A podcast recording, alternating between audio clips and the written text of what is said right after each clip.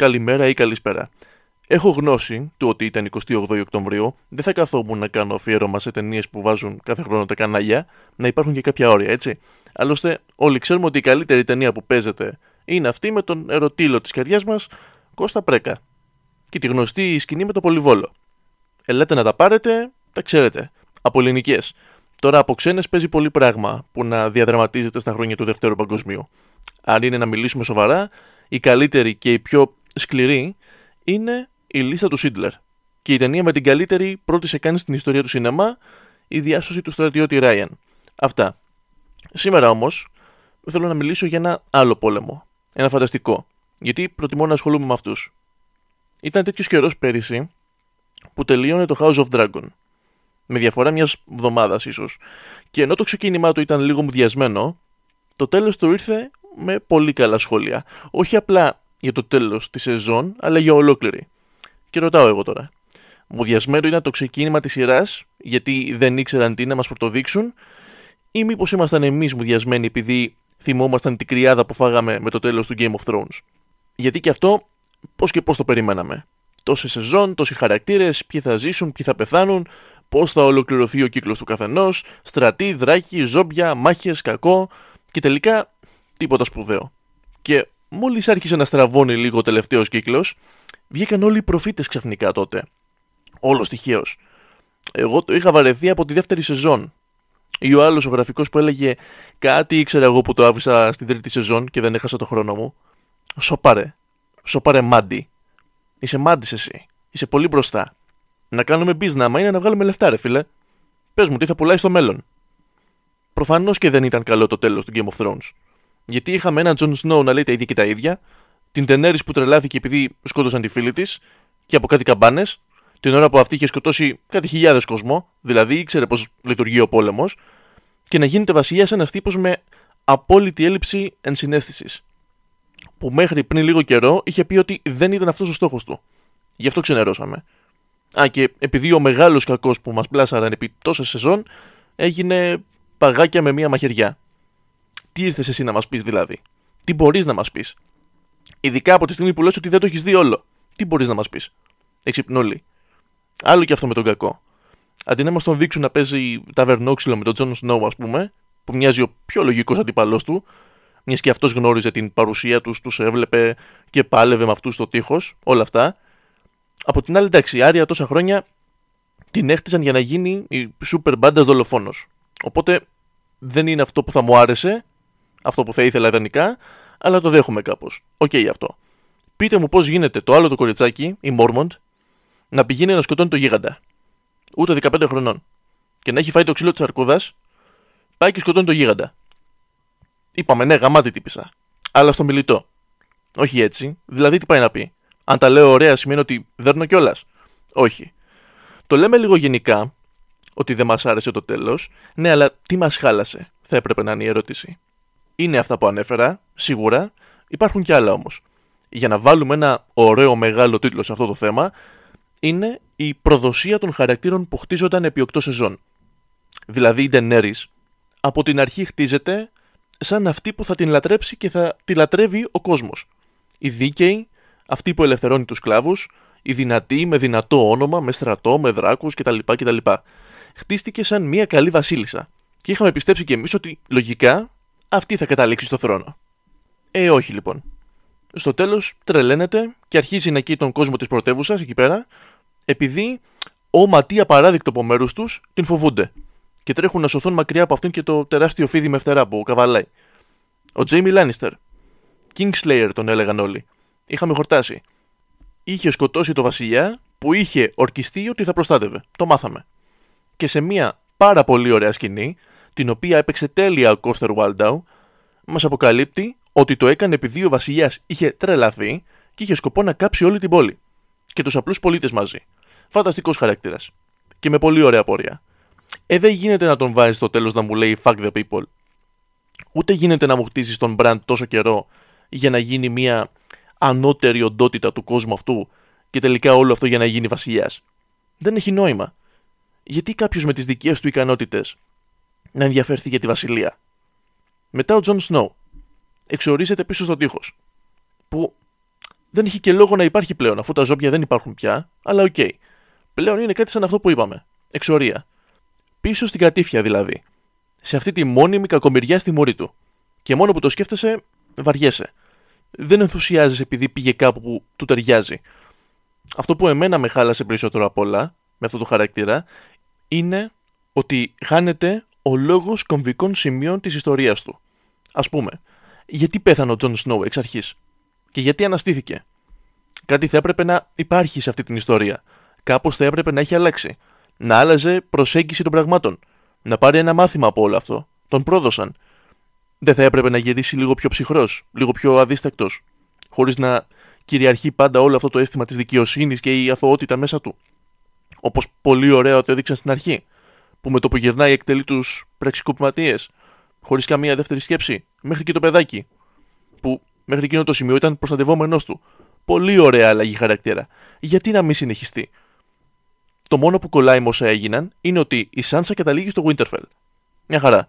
Και η Άρια που λέει: εγώ θέλω να ταξιδέψω. Κολλάνε. Λες, ναι, το δέχομαι, ρε παιδί μου.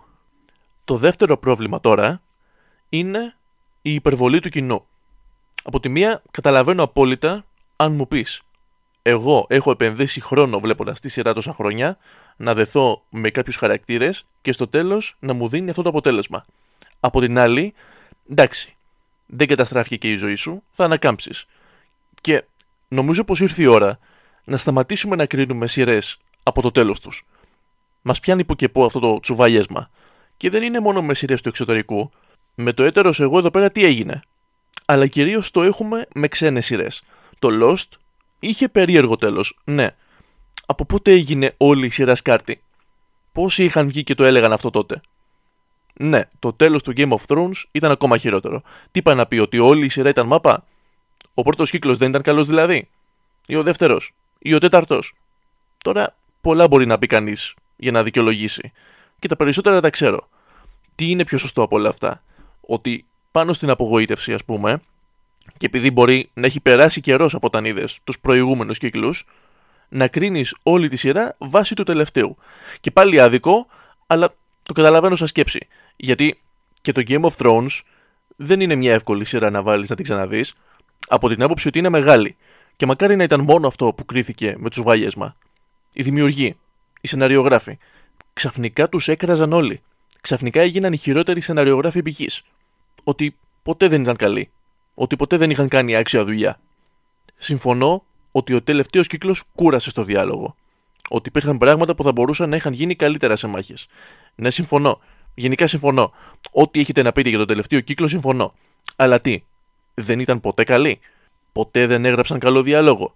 Η σκηνή με τον Τίριον και τον Όμπερνι στη φυλακή, τι είναι δηλαδή. Κάποιες σκηνές με τον Τζέιμι και τον πατέρα του. Κάποιες σκηνές του Τίριον με τον πατέρα του. Σκηνές του Τίριον με τον Μπρον. Σκηνές που περιείχαν τον Βάρης. Όλα αυτά ήταν καλά. Κάποια στιγμή είχε υποθεί, όταν η Εμίλια Κλάρκ είχε παίξει σε ένα sequel του Terminator, και εντάξει, δεν ήταν και η καλύτερη της εμφάνιση, είχαν βγει τότε κάποιοι και είχαν πει: αυτοί, αυτοί δεν είναι καλοί ηθοποιός, ρε. Ποτέ δεν ήταν καλοί. Απλά στο Game of Thrones έχει καλό σενάριο και την κάνει να φαίνεται καλή. Είμαι σίγουρος ότι όσοι το είπαν αυτό ήταν οι ίδιοι που έκραζαν τους σεναριογράφους μετά. Και δεν λέω ότι μόνο αυτές οι σκηνές που ανέφερα ήταν καλές και οι άλλες όχι. Λέω ότι μέσα σε καλές σκηνές αυτές ήταν κάπως καλύτερες. Αλλά ξεχάστηκαν και αυτές μαζί με όλα τα άλλα. Και τους βγήκε το όνομα των κακών. Ποιος ξέρει. Μπορεί μέχρι τον τελευταίο κύκλο να είχαν βαρεθεί και αυτοί. Μας είχε μείνει αυτή η γεύση λοιπόν. Οπότε όταν ανακοινώθηκε ότι το H B O θα έβγαζε και μια prequel σειρά του Game of Thrones, spin-off σειρά, ήταν λίγο πολύ αναμενόμενο το πώς θα αντιδρούσε ο κόσμος. Ξεκίνησαν την κρίνια από τότε. Από την ανακοίνωση. Θα είναι χάγια και αυτό, άλλη μία αποτυχία, θα καταστρέψουν άλλη μία ιστορία και πάει λέγοντας. Χωρίς να υπάρχουν οι ίδιοι δημιουργοί μέσα. Εδώ κάποιοι, όταν ξεκίνησε να προβάλλεται η σειρά, είχαν πρόβλημα με τους τίτλους αρχής. Ξεκίνησαν κατευθείαν το κρέξιμο δηλαδή. Είχε ποτίσει το μυαλό τους η γκρίνια. Σιγά σιγά όμως, έδειξαν ότι δεν είχαν και πολλά να πούν. Όχι ότι όσα έλεγαν στην αρχή είχαν κάποια βάση. Ναι, η σειρά ξεκίνησε αργά. Ποιος δεν ήταν ικανοποιημένος στο τέλος όμως. Θα μου πεις, πώς μπορείς εσύ να κρίνεις από τη μία σεζόν. Μπορώ να κρίνω κάτι επειδή αυτή η μία σεζόν είχε time skip που λένε και στο χωριό μου. Είχε δύο μισά. Τους βλέπεις μέχρι μία ηλικία στο πρώτο μισό, μικρή ηλικία, και στο δεύτερο μισό της σειράς τους βλέπεις ενήλικες πλέον. Και όσο εγώ μπορώ να δω μία λογική εξέλιξη από το πρώτο μισό στο δεύτερο, είμαι ικανοποιημένος και ελπίζω να συνεχιστεί έτσι. Το καλό με τη σειρά είναι ότι δεν μπορείς να πεις ότι σου δείχνει σκηνικά που δεν έχεις ξαναδεί. Ή κακό θα μπορούσε να το πει κανείς. Εγώ το λέω καλό γιατί δεν πάει να σε ξεγελάσει στο μάτι. Δεν πάει να ξεγελάσει το μάτι του θεατή. Σχεδόν ό,τι σκηνικό σου δείχνει το έχεις ξαναδεί στο Game of Thrones. Δεν κάνει απατεωνίστικο σινεμά. Ότι η σειρά είναι μάπα, ας πούμε, αλλά ας τους δείξουμε αυτό το πλάνο, μπορεί να τους συγκινήσει και να το κρατήσουν. Δεν υπάρχει κάτι τέτοιο. Ακριβώς όπως δεν ήταν και στις πρώτες σεζόν του Game of Thrones. Υπάρχει πολύς και καλός διάλογος που κάνει την πλοκή να προχωράει και να κάνει τους χαρακτήρες καλύτερους. Η Alicent, ας πούμε, φαίνεται να είναι ο χαρακτήρας με τη μεγαλύτερη ανάπτυξη στη σεζόν, που από φίλη της Ραενίρα, αυτής που είναι η διάδοχος του θρόνου μέχρι εκείνο το σημείο, πάει και παντρεύεται τον πατέρα της φίλης της, κάτι που δεν μπορείς να της το χρεώσεις εξ ολοκλήρου, γιατί και ο δικός της πατέρας έβαλε το χέρι του για να γίνει αυτός ο γάμος, αν και τους χωρίζουν κάμποσα χρονιά, περισσότερα από όσα χωρίζουν τον Πλεύρη με τη νέα του σύντροφο, μεγάλος παίχτης, τον άνθρωπο που έλεγε ότι οι αρχαίοι Έλληνες είχαν πάει στο φεγγάρι. Τέλος πάντων, πίσω στην Alicent, από θρησκόληπτη γίνεται συνωμοτική, κάνει τα παιδιά του βασιλιά και προφανώς προτιμάει αυτά να ανέβουν στην εξουσία παρά η αντίζηλός της, η πραγματική διάδοχος. Διαστρεβλώνει τα λόγια του βασιλιά για το ποιον θέλεις σαν διάδοχο και βγαίνει και λέει: εμένα μου είπε ο βασιλιάς, όταν δεν ακούγατε εσείς μάλλον, τελευταία του επιθυμία ήταν να γίνει ο γιος μου βασιλιάς. Ένα παιδί με το οποίο δεν είχε ασχοληθεί ούτε πέντε λεπτά ο πατέρας του. Και επειδή σε αυτό το σημείο ο πατέρας του ήταν κάπως μεγάλος και επειδή ο γιος είχε τον νου τους σε άλλα πράγματα, λίγο δύσκολο να θέλει να γίνει διάδοχός του. Φαντάζομαι μια τεράστια εξέλιξη στο χαρακτήρα σε μελλοντικούς κύκλους, τύπου Σέρσι Λάνιστερ. Καλογραμμένη και θα συνεχίσει καλογραμμένη αν οι επόμενοι πατήσουν πάνω στην πρώτη και την κάνουν ακόμα πιο δολοπλόκα. Να παίζει το παιχνίδι, να μαζεύει πληροφορίες κτλ. Τις οποίες πληροφορίες, τώρα που το θυμήθηκα, βλέπουμε να τις παίρνει σαν αντάλλαγμα για να δείχνει τα πόδια της στον ασλαμά του Westeros. Μερακλείδες δημιουργεί, έβγαλαν γούστα. Έφτιαξαν το OnlyFans ενός φανταστικού μεσαίωνα. Ηχηρό μήνυμα, αν μη τι άλλο. Το Game of Thrones επέστρεψε για να ικανοποιήσει όλα τα γούστα. Δεν έχω διαβάσει τα βιβλία, αλλά δεν νομίζω ο Μάρτιν να το έγραψε έτσι αυτό. Να έγραφε για πατουσάκιδες, γλιώδεις, κρυπιάριδες, υποτακτικούς της βασίλισσας. Δεν νομίζω. Η Ραενίρα, από την άλλη, ήταν έτσι κι αλλιώς δυναμικός χαρακτήρας. Από την ενηλικίωση και μετά όμως, το βλέπουμε περισσότερο. Παρόλο που από μικρή την βλέπουμε να σπάει κάποιους κανόνες, να την ελκύει το παραβατικό, το στοιχείο που δημιουργεί τον παραπάνω δυναμισμό είναι η μητρότητα. Σε αντίθεση με την Alicent, η οποία είναι απογοητευμένη από το μεγαλύτερο παιδί της, και αυτό δεν αλλάζει, η Ραενίρα χαίρεται τον νέο ρόλο της. Ακόμα και με όσα ακούγονται για τα παιδιά της. Ότι ο πατέρας τους, ο άνθρωπος με τον οποίο μεγαλώνουν, που είναι σύντροφος της μητέρας τους τέλος πάντων, από πριν γεννηθούν, δεν είναι ο πραγματικός πατέρας τους. Η ιστορία της Σέρση, ουσιαστικά, από την αρχή και λιγότερο μπερδεμένη. Αυτή δεν τα κρύβει σαν τη Σέρση όμως, τα παιδιά της. Δεν είναι υπερπροστατευτική. Και το ότι τα αφήνει να πάρουν ευθύνες φέρνει μια τεράστια απώλεια. Περιμένω να δω τα αντίπεινα στον επόμενο κύκλο. Όμως, ο κομβικός ρόλος στον πρώτο κύκλο ήταν ο βασιλιάς. Και ας είναι πρωταγωνίστριες η κόρη του και ο αδερφός του. Ο βασιλιάς είναι αυτός που δημιουργεί την ατμόσφαιρα. Από αυτόν ξεκινάει η διαμάχη. Γιατί προσπαθώντας να γίνει καλός πατέρας και ένας δίκαιος άνθρωπος, δημιουργεί συνθήκες πολέμου στο βασίλειο. Ίσως να παρά ήταν καλός για να είναι βασιλιάς. Από την άλλη, ίσως να πήρε τις δευτερεύουσες ευθύνες του βασιλιά πολύ στα σοβαρά και τους απόλυτους κανόνες της παράδοσης, να φοβήθηκε να είναι αυτός που θα τους πάσει. Ήθελε ένα γιο, έναν άντρα διάδοχο. Κυνηγώντας αυτό, έφυγε η πρώτη του γυναίκα στη Γέννα. Γι' αυτό ξαναπαντρεύτηκε. Γι' αυτό επέλεξε να κάνει κι άλλα παιδιά, σε μεγάλη ηλικία. Παρόλο που ίσως και αυτός να ξέρει ότι η Ραενίρα μπορεί να ήταν ικανότατη σαν βασίλισσα. Γιατί αυτό λέει η παράδοση. Η ίδια παράδοση που έκανε αυτόν βασιλιά.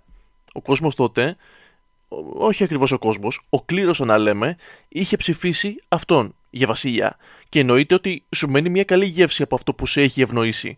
Συνήθως. Είναι η αναποφασιστικότητά του για το ποιο δρόμο θα ακολουθήσει. Της παράδοσης ή της κρίσης του. Πολύ ωραίος χαρακτήρας που καταλαβαίνει πολύ αργά ότι η απάντηση και για τα δύο είναι η κόρη του. Η πρωτότοκη.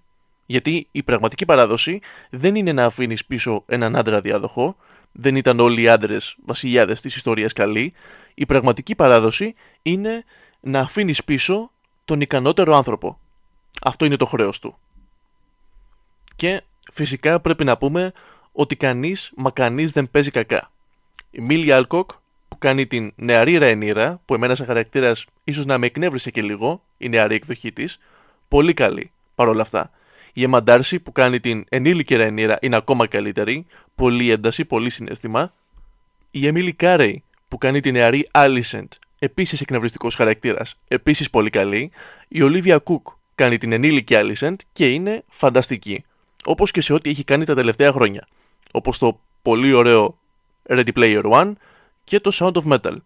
Και ο Matt Smith, που ήταν η έκπληξη για μένα, γιατί δεν μου κόλλαγε λόγω προηγούμενων ρόλων του, πολύ κακός, είχα μια προκατάληψη, την οποία μου τη διέγραψε. Και αυτός πολύ καλός σε ό,τι παίζει. Καλός στον Doctor Who, καλός στο The Crown, ήταν καλός στο μέτριο Last Night in Soho, το Morbius, εντάξει, μια κακή επιλογή θεωρώ, μην το δείτε ποτέ. Ποτέ, ούτε κατά τύχη, και μου φαίνεται πολύ παράξενο που κανείς δεν βρέθηκε υποψηφίος στα Έμις. Ειδικά για αυτόν που ήθελα να κλείσω με τους ηθοποιούς, τον Πάντι Κόνσταντάιν, που κάνει τον πατέρα της Ραενίρα και τον βασιλιά. Το είπα και στο προηγούμενο επεισόδιο, πώς είναι δυνατόν να μην εκτιμήθηκε η παρουσία του. Δεν ήταν τυχαίο που οι πιο δυνατές σκηνές στη σειρά περιείχαν αυτόν μέσα. Και ακόμα περισσότερο, οι σκηνές που κάνει τον βασιλιά σε προχωρημένη ηλικία. Εύθραυστο και με δυσκολία να υπάρχει. Μιλήσαμε λίγο γενικά και είπαμε ότι απλά το House of Dragon κάνει καλύτερα κάποια πράγματα. Ναι, αλλά σε τι είναι καλύτερο ακριβώς? Για μένα είναι το ότι δεν βιάζεται να μεγαλώσει τον κόσμο. Να μας δείξει περισσότερα πράγματα. Μας δείχνει τους κεντρικούς χαρακτήρες εξ αρχής, παραμένουν οι ίδιοι μέχρι το τέλος και σε όλο το ενδιάμεσο τους εξελίσσει. Αλλάζουν οι σχέσεις, αλλάζουν οι ιδέες, γίνονται πιο ουσιαστικοί οι λόγοι που ο καθένας κάνει και κυνηγάει κάτι, και τα μέσα, τα οποία σε τέτοιες συνθήκες και για αυτούς τους ανθρώπους σίγουρα τα αγιάζει ο σκοπός. Γάμοι μετά άλλους γάμους, συμφωνίες για να ικανοποιείται ο καθένας ξεχωριστά, βιτρίνες, οργανωμένες δολοφονίες μετά, ίσως κάποια στιγμή να θελήσεις να μπεις στο τρυπάκι, να βγάλεις νόημα από τις συγγένειες. Ο τάδε είναι αδέρφια με την τάδε, αλλά η τάδε παντρεύτηκε αυτόν και ο τάδε την άλλη, αυτός με την άλλη είναι θείος και ανιψιά, άρα τα παιδιά αυτού με την τάδε, τι είναι με τα παιδιά του τάδε και της άλλης, μην το κάνεις. Άστο να υπάρχει εκεί πέρα, χαμένη φαία ουσία. Και αν δεν σας δω, καλό απόγευμα, καλό βράδυ και καλή νύχτα.